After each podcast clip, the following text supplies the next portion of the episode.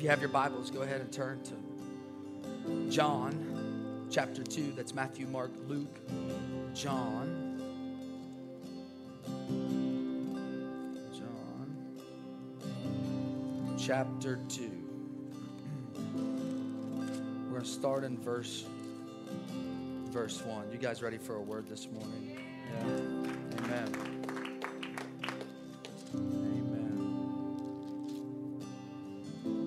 And this is what it says On the third day, there was a wedding at Cana in Galilee. How many know that there's other things that took place on the third day? Amen. Amen. I couldn't resist. On the third day, there was a wedding at Cana in Galilee, and the mother of Jesus was there. Jesus also was invited to the wedding with his disciples. When the wine ran out, the mother of Jesus said to him, They have no wine. And Jesus said to her, Woman, what does this have to do with me? My hour has not yet come. His mother said to the servants, Do whatever he tells you to do. Do whatever he tells you to do. Touch your neighbor. Say, Do whatever he tells you to do. Tell him. Say, Do whatever he tells you to do. Do whatever he tells you to do. Now there were six stone water jars there for the Jewish rites of purification, each holding 20 to 30 gallons of water. Jesus said to the servants, Fill the jars with water, and they filled them up to the brim. And he said to them, Now draw some of it out and take it to the master of the feast. So they took it. When the master of the feast tasted the water, now become wine, and did not know where it came from, although the servants who had drew the water. The master of the feast called the bridegroom and said to him, Everyone serves the good wine first. And when the people have drunk freely, then the poor wine is served. But you have kept the good wine until now. And this was the first of the signs, the first of the miracles that Jesus did in Cana in Galilee to manifest his glory, and his disciples believed in him. And his disciples believed in him. Father, we thank you for your word. Jesus, you are holy, you are worthy. There is none like you. And I pray that today, God, that your kingdom would come and that your will would be done on earth as it is in heaven, that your kingdom would be revealed to each and every heart in this place, and that this would stir an excitement within us, that it quicken even our mortal bodies to go after you like never before. Lord, open every heart, every mind in this place. And I pray that today, Lord, we would be conformed into your image and into your likeness, I pray, through your word. In Jesus' name. And everybody said, Amen. Amen. Listen, before you're seated, touch three people. Tell them, say, He makes something out of nothing. He makes something out of nothing. What's up, CWC? How y'all doing today? Are you good? Amen. Amen. Are you excited to be in church this morning? Yeah. Amen. Well, look, man, I'll tell you, I was going to be excited whether you were excited or not. Amen. Amen. No, but for real. So, so I was thinking about this, right? I was thinking about excitement. And sometimes I do this, I just go on rabbit trails. Like, I think about excitement and, and how a lot of times, yeah, no. and how a lot of the times, right, our excitement is determined by those around us. It's determined by those closest to us. In proximity to us, our excitement is. And that tells us this this is the reason why that it's a lot more fun to watch a game with someone who's excited about the game, who's engaged in the game. It's not as fun, right? It's not as fun to watch a game with someone with no interest in the game, not engaged at all in the game. It's no fun. It's no fun if their head is buried in their phone the entire game. And I say this just because this happened to me recently. Praise the Lord. I said, I'll never watch a game with you again. I'm in this thing, man. I'm in it to win it. You know what I mean? Like, but it's no fun if people aren't, aren't engaged. But man, is it, it's fun. It's fun when people are engaged and they are excited. And I was thinking about this, right? How excitement can be contagious. However, when it comes to the things of God, come on. When it comes to the Word of God, when it comes to worshiping God, when it comes to living for God, I can be excited all by myself. All by myself, I can be excited for Him. I don't need the person next to me to be excited for me because of what Jesus has done in me. Amen. See, see, my excitement for Jesus is determined by only Jesus. What he's done for me, what he's doing in me, what he's doing through me, I can be excited all by myself about the God I serve. Excitement shouldn't be determined by anyone other than him. By anyone other than him. See, because it's him and only him who saved us, who redeemed us, who set us free, who, who healed us. It's, it's him and only him. He's the only one that can sustain us, satisfy, and fill every part of us. He's it. He's it. So it's him and only him that I need. El Shaddai, the all sufficient one. And Him is everything that I need. So when it comes to getting excited for Him, means all I need is Him. Touch your neighbor, say, get excited for Him. Get excited for Him. Listen, I'm gonna continue to do this until we get super excited in this place, and all you're doing is shouting me down the whole time. Amen. Amen. Amen. But you know, I was thinking too about this too, by the way. One of the amazing truths about Jesus this is an amazing truth about him. He wants us to know him. He wants to reveal himself to us. And see, when we know him, right? When we when we know him, when we realize our everything is determined by him, our peace, our joy, our love, our value, our self-worth, our everything is found in him and him alone. When we we realize that, man, we start living from a different perspective. See, Jesus wants every single emotion, every one of them, to be determined by Him, not by those around us, not by what others have done to us or what they're doing to us. Amen. Amen. But rather determined by Him. So, so when we meet Jesus, right? When we know Jesus, when we know that He works all things together for our good, when we've tasted and seen that God is good, man, when we when we've experienced Jesus in a real, tangible way, then no matter what goes on around us, no matter, our emotions will always be steadfast, will always be built upon the rock of our salvation, Jesus Christ. Our, our emotions will be determined by Jesus and, and only Jesus. Which is incredible because God says, because God says, if I am for you, then who can stand against you? Right? He says this He says, Those that keep their minds upon me.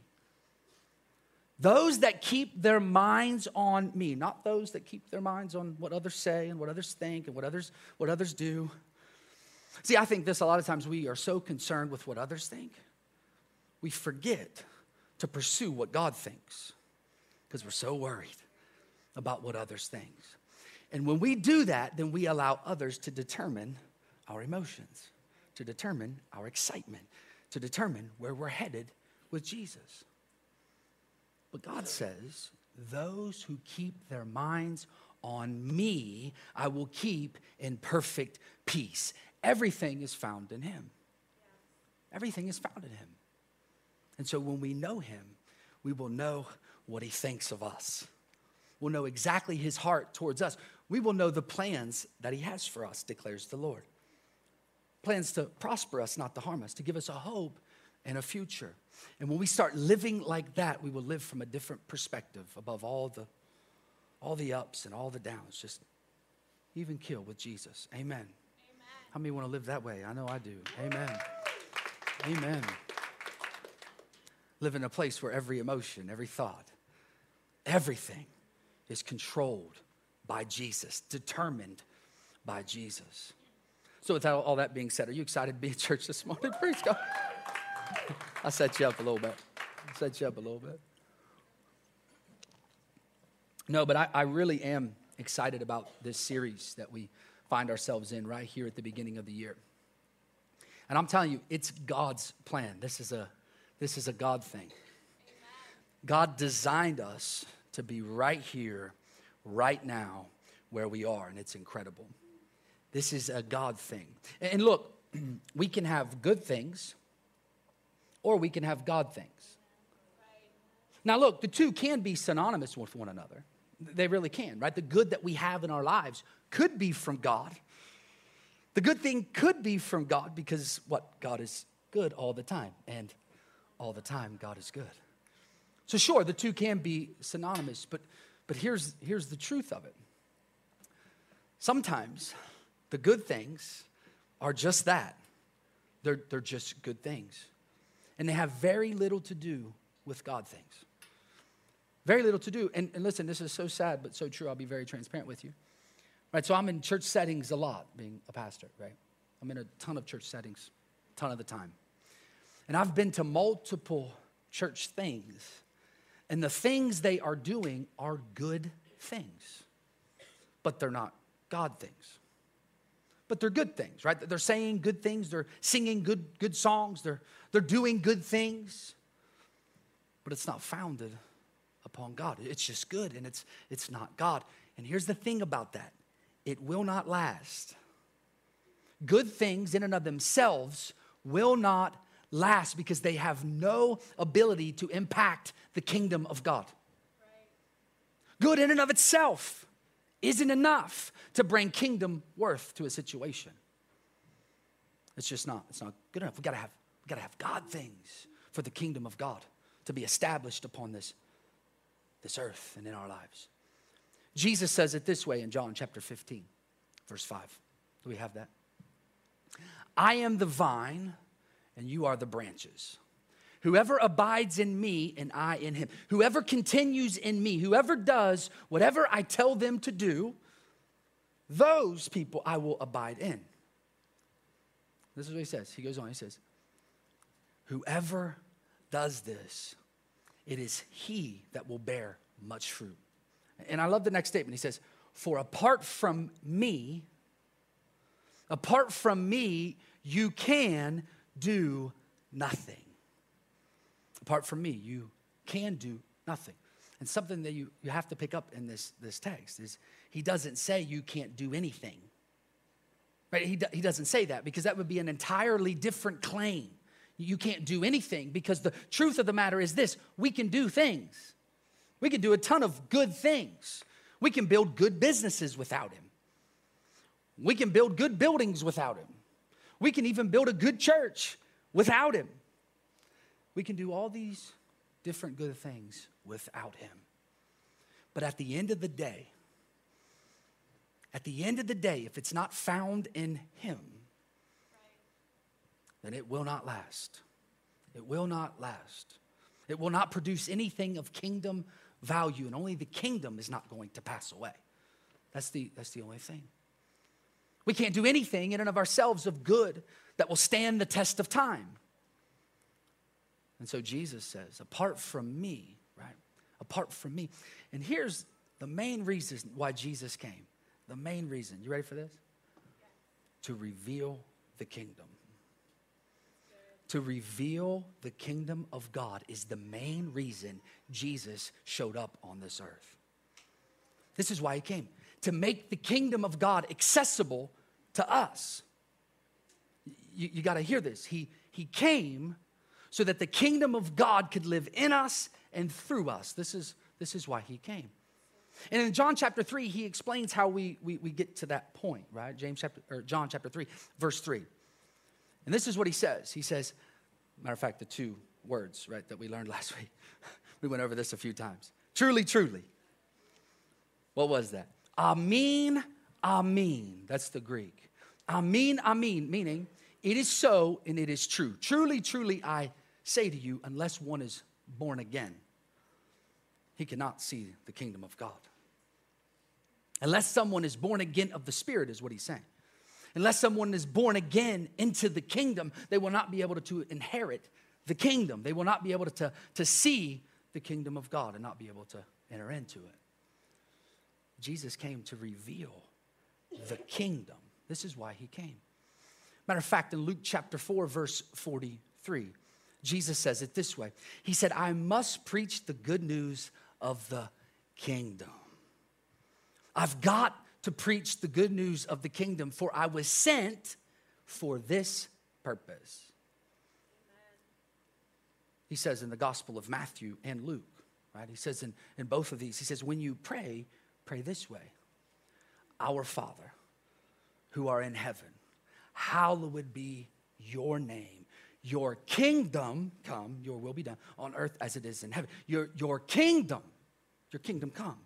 Inviting God's kingdom, revealing to us how important it is for us to pursue and pray and seek the kingdom of God. This isn't something we preach on very often in churches anymore. But yet, literally, almost every single message Jesus preached or the disciples preached, it was about the kingdom, the kingdom of God. And we can do nothing. We can do nothing apart from Jesus that brings about the kingdom. Are you with me? Amen. So, look, as I was preparing for this message, part two, in our series titled, let me say with me, Miracles, God Still Moves in the Modern. While I was preparing for this, the Lord took me and started talking to me about the kingdom. That's why we opened up there. About the kingdom. And he took me to Matthew chapter 4. Matthew 4. If you have your Bibles, you can flip there really quickly.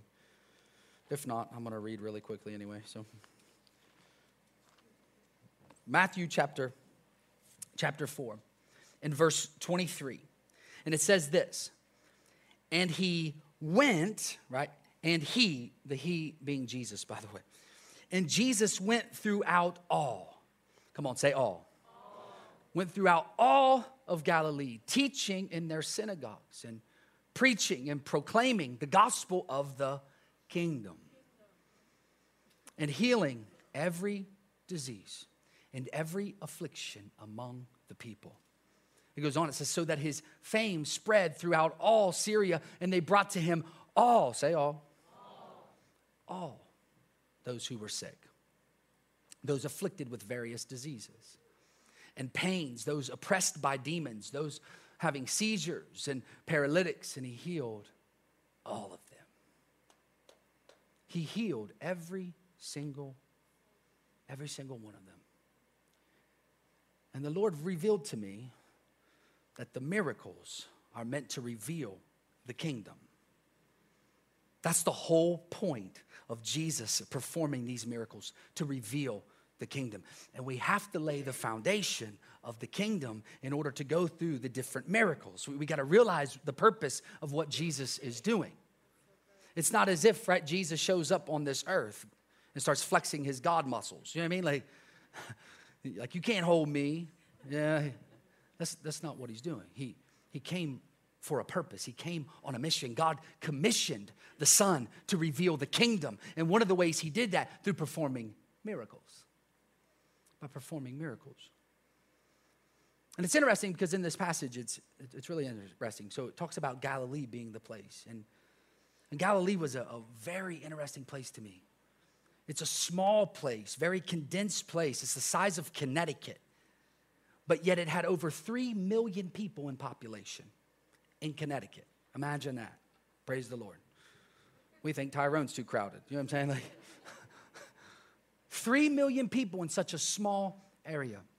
And the text we just read said that he went throughout all, say all, all, of Galilee, preaching and teaching the kingdom. Now, the Greek word, we're going to Greek class for us, right? The Koine Greek, right? The original Greek for the word all is pause. Not like pause stop, but sounds like that. Pause. And this is what it means. Are you ready for this? Yes. It means all. All means all. But not in like this dismissive way, right? Like, not in this dismissive way like, like I use it. Well, how was the carnival? Well, all of Tyrone came. Yeah, like, yeah, all of them came. Yeah. I prayed for all of them. Yeah, just throwing it out there. It's not dismissive like that. It's not as if they, they didn't want to take the time to write down every single place he went. And they said, oh, he went to all, and actually it means most. No, no, no. Every single village, every single town within this city. He went throughout all, say all, Galilee. Went throughout all of it. And I love how then it kept going and it says this that every sick person they brought him, that he healed what? He healed all of them. Again, the Greek word, same as before, pause, meaning all. Every last single person that was sick or diseased or afflicted or oppressed by demons or possessed by demons, all of them, he prayed for all of them and they were all set free and all of them was healed. And this is what I was talking about about getting excited. Because you got to realize what Jesus did, understand what is happening and taking place in this moment in Galilee. He healed every single sickness. Before he got there, three million people were lost. Three million people needed to hear the kingdom. Three million people were hurt, hurting and broken and, and busted. And over three million people. And out of those three million people, there were many that were sick and diseased. And it said he healed all of them.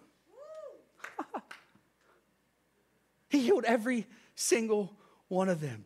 BC, before Christ in Galilee, the people are busted, the people are hurting, they're broken, they've got pain. And then Jesus came. And then Jesus came. And the text says, all, every last one of them were healed and set free. Listen to what this is saying. Jesus literally eradicated sickness from the region, evicted the demons that were tormenting the people. He eradicated it. There was no more sickness, there was no more disease in this time period. None. Before Jesus. Before Jesus, they were hurting. They had nothing. They were dying, not only spiritually, but also physically. And then Jesus shows up, shows up on the scene. And he's trying to reveal the kingdom. And so he heals all of them, heals every single one of them showing us the kingdom, revealing it through doing miracles and the people who benefited from it was those in Galilee. All of them were healed. All of them were healthy. All of them were set free.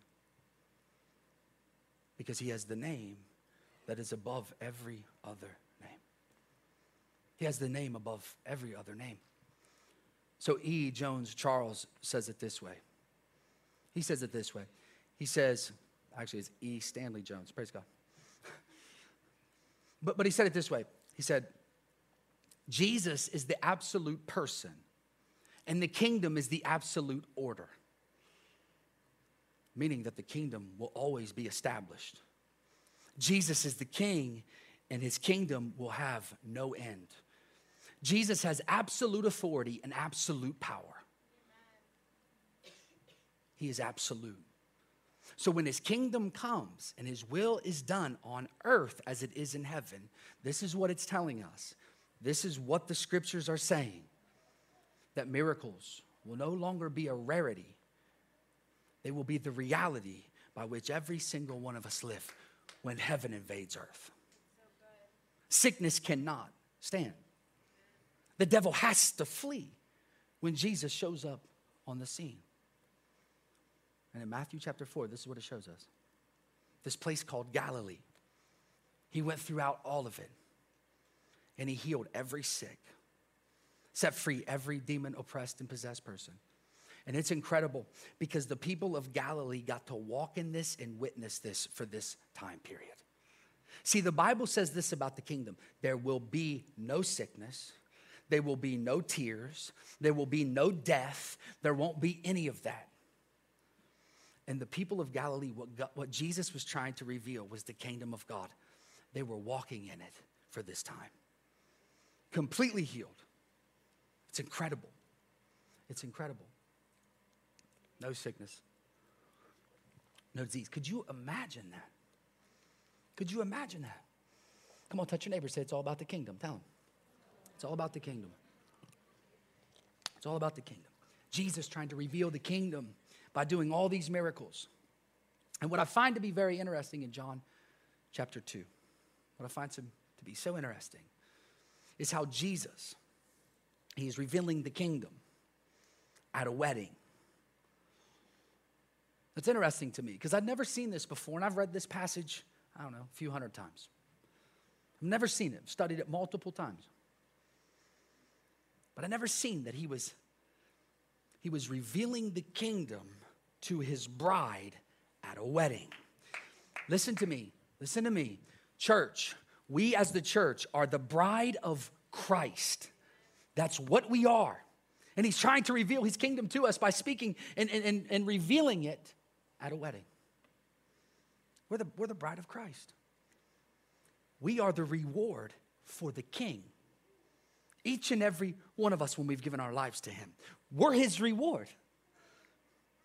We're his reward. And here's what's funny, right? Because I was thinking about all this and, and, and, the Lord was, was speaking to me. And I started to think about wedding days, right? Started thinking about the wedding days and how they're all about the bride, right? Like, it's about the bride. It's not really about the groom. You know what I mean? Like, it's about the bride. And I was thinking about this and I started to think about it in the context of Jesus' second coming right? The one where he returns for a bride, one without spot, blemish, or wrinkle. This is what the scripture says. He's gonna come back for a bride that has been, been perfected by his blood. See, a lot of times, man, we think God is coming back because of how bad the times are. No, no, no. God will come back when his bride is ready. If you want God to come back, get ready, bride. If we want to have him come back sooner, get ready. Not because of whoever's in the White House, not because this is happening. That ain't gonna cause God to come back. It's the bride of Christ. I will return when my bride is one without spot, blemish, or wrinkle. But anyway, that's a tangent. But I was thinking about it in the context of the second coming, and this is what the Lord said to me. Although that's okay, it is one interpretation for sure. But the Lord spoke to me very clearly. He said, The moment you gave your life to me, the moment you decided to live for me, the moment you said, I will do anything you tell me to do, that was your wedding day. Because that day was all about you. That day was all about you. I came for you. It was all about you. It was all about the, the bride on that, on that wedding day. Because that day you went from dead to alive. You went from lost to found. You went from, from hopeless to hope filled, from faithless to, to faith filled. This is, this is what he said to me. You went from an enemy of God to a child of God. You went from a sinner to a saint on your wedding day. He said, It's all about you. Come on, touch your neighbor. Say, It's your wedding day. Tell them. Say, It's your wedding day. Amen. Maybe that's a prophetic word over the single people in the house. Glory. Like, Receive it, receive it. No. So Jesus decides to reveal his kingdom at a wedding. I thought that was amazing when he showed me that. I thought it was incredible. And what we find taking place in this story, the wedding is about to be ruined. it's about to be ruined. The wedding day is about to go from good to bad, from pretty to pretty ugly, really quick, because they're running out of wine. And the wine lover said, Amen. Amen. They're going to have a bunch of angry guests. The open bar is shut down. It's shut down. And so the wine, it runs completely out. And Mary, the mother of Jesus, this is crazy to me. The Mary, the mother of Jesus, comes to Jesus with this problem. How many know Jesus got the answer to every problem? If this don't prove it, I don't know what does. Like I have no idea. She comes to him and says, Hey, they're out of wine. And I love his reply. It's classic. Like, okay, what's that got to do with me? Like, what do you want me to do about it?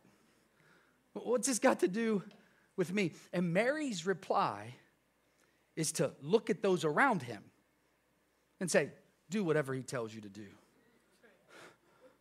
A classic woman's reply to a man talking. You know what I mean? Like, It's an atypical day at my house. I tell my wife something, she ignores everything I just said and does whatever she thinks is right. Years of conditioning herself. But it's funny because actually, while I'm reading this and I'm thinking she's ignoring him, she's not ignoring him. She's showing her faith in him, showing her faith in her son, Jesus. Because I mean, my goodness, I want you to think about this for a moment. The wine is gone, there is no more wine, it's out. There's no more wine. Because I think a lot of times we can breeze over this water into wine story. We can just kind of breeze over this miracle in light of all the other miracles, right? The raising of the dead, the, the, the healing all the sick. We can, we can just breeze over it. But I'm telling you, think about this for a moment. There is no more wine. There isn't like a little bit that they could water down and serve the guests with. You know what I mean? Just to get through the night. It's, it's completely gone. They don't have the money to go buy more wine for all these guests. It would cost a fortune, so that's not going to happen. And so Mary goes and, and says, Hey, they're out of wine. She sees the shame that's about to be brought on the bridegroom. Because it would have been a very disrespectful act not to have enough for your guests when you invite them, invite them in. And we don't know the backstory, by the way. We've got no idea about, about the backstory. Maybe this dude is worried about this all day and all night. You ever been in a situation like that? You're like, oh, I, I pray they don't order this because I ain't got enough money for it. Like, you know what I mean? He could be worried all day long, like, I know I got this many guests, I only have this many barrels of wine, and I, I, don't know what to, I don't know what to do with it because I want to give my, my bride, my new bride, which were arranged marriages, by the way. This was a great first impression or a bad one. Praise the Lord. I'm gonna make a great first impression. And I'm worried to death. I don't have enough wine for my guests. And his, and his worst fear happens. They run out. They completely run out. And so Mary puts Jesus right on the spot, Jag, in front of everybody. After he says, What am I gonna do? Do whatever he says to do, right? Do, do whatever he tells you to do. You're out of wine, it's gone. there, there is none. There, there, there is none. But still, do, do whatever he tells you to do. And here the, the servants are staring at Jesus like, what the heck's he gonna do? For real, like, what, what's he, what's this guy about to do? But Jesus is staring at the water jugs, knowing exactly what he's about to do. How many know that Jesus knows exactly what you need? Okay, right in the moment that you need it. There's nothing you're ever going to give to him or ask him that he's not prepared for and ready to give you. It's incredible. It's incredible. He says, Go and fill these water jugs up. Go fill them, go fill them. They run and they fill them. It says that they filled it to the brim, filled it clean to the top. And after they do that, right, Jesus says, Now take a cup of it and give it to the master of feasts so that he can drink it.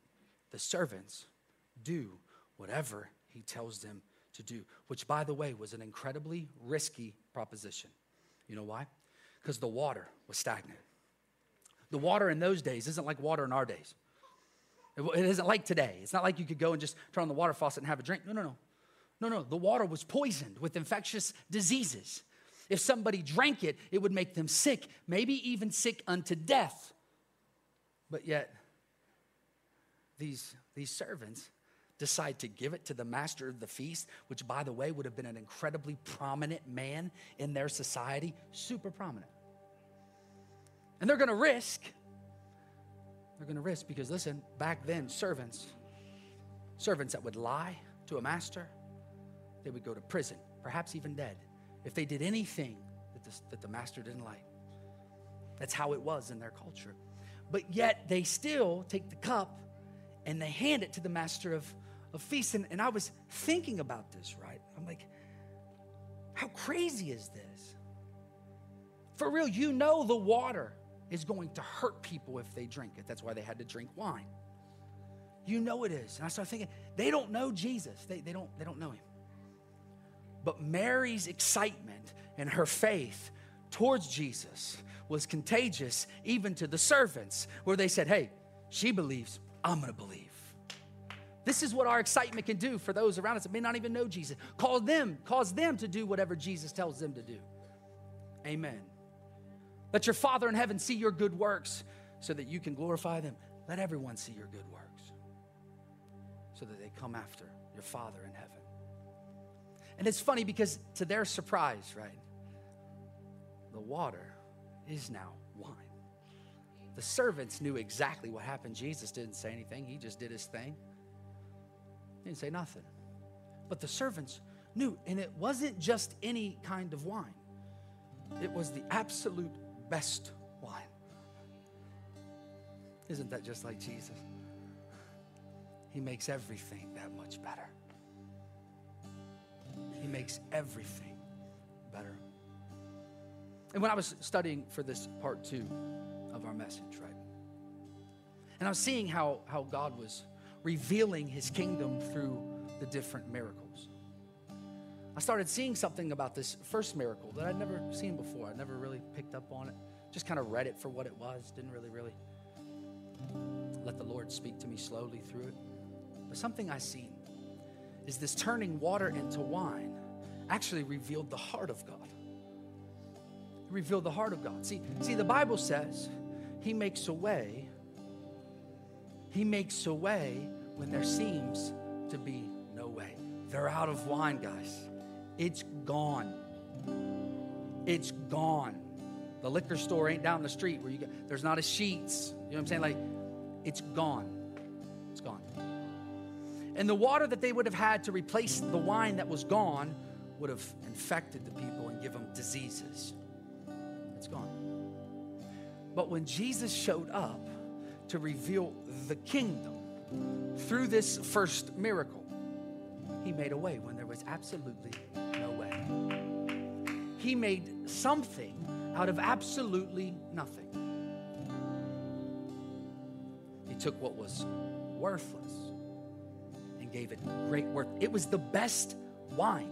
It wasn't just wine, it was the, the best of wines. He took what was once infected and he perfected it in an instant. In an instant. He took what was broken and he made it whole. See, this water into wine story, right?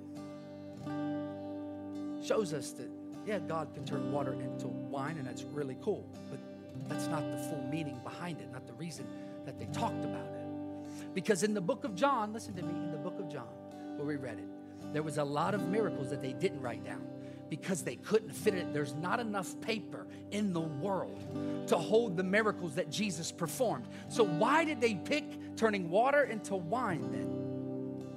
Because it revealed the heart of God right off the bat. Right off the bat. It shows us that, that even though we may have been nothing, if we do whatever He tells us to do, He will make us something. It, it, reveals to us, trying to show us that even though we may have been worthless because of an addiction, because of a perversion, because of our life decisions, we, we may have been deemed worthless. But if we do what He tells us to do, He will make us someone of great worth and of great importance. This is what this water into wine story is trying to show us. Trying to show us that even though you may be infected with a sickness or a disease, whatever it is, if we do what He tells us to do, we will be perfected by Him, through Him, and in Him. Water into wine. We'll go from water to wine. This is what this story is trying to reveal that He will make a way when there seems to be no way. The Bible says that He came to seek and to save that which is lost. He came to bind up the brokenhearted. He came for the sick, not the healthy. This is why He came.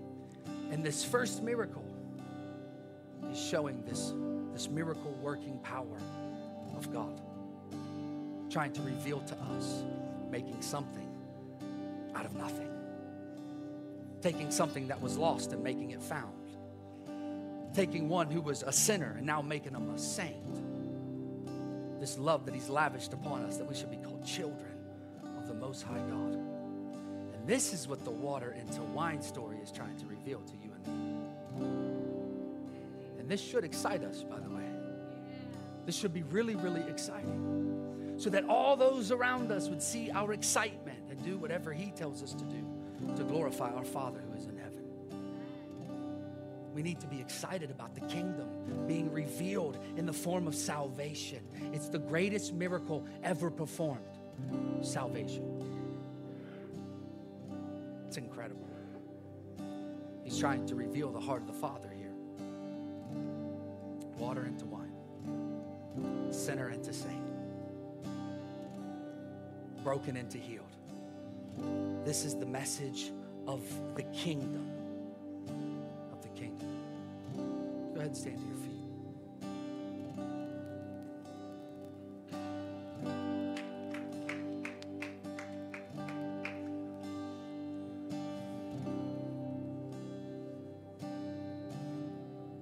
So, this is what the kingdom is. The kingdom is a place where the king has dominion. Jesus is king. He's king of kings and lord of lords. He's seated on high in heavenly places as the, the earth as his footstool. He's the king. And so, wherever in our lives we allow him to rule and reign, that's where the kingdom of God is present. In that place. It's in that place. It's in the place where we make Jesus king. That he will do exceedingly abundantly above all that you could ever ask, think, or imagine. We've got to realize that the kingdom was trying to be revealed through us in the miracle of salvation. This is why we gotta we gotta tell the world. We gotta tell everyone that we know about the kingdom. Father, I thank you. We thank you for your kingdom. I pray that every heart here, every mind, it would be revealed to them. This amazing truth about your kingdom. And we pray for your kingdom to come and your will to be done on earth and in our lives, not in a vague sense, but God, in our lives, your kingdom come so that through us your will would be done. Let all of us be in that place, I pray. I bless your people. I bless your people in Jesus'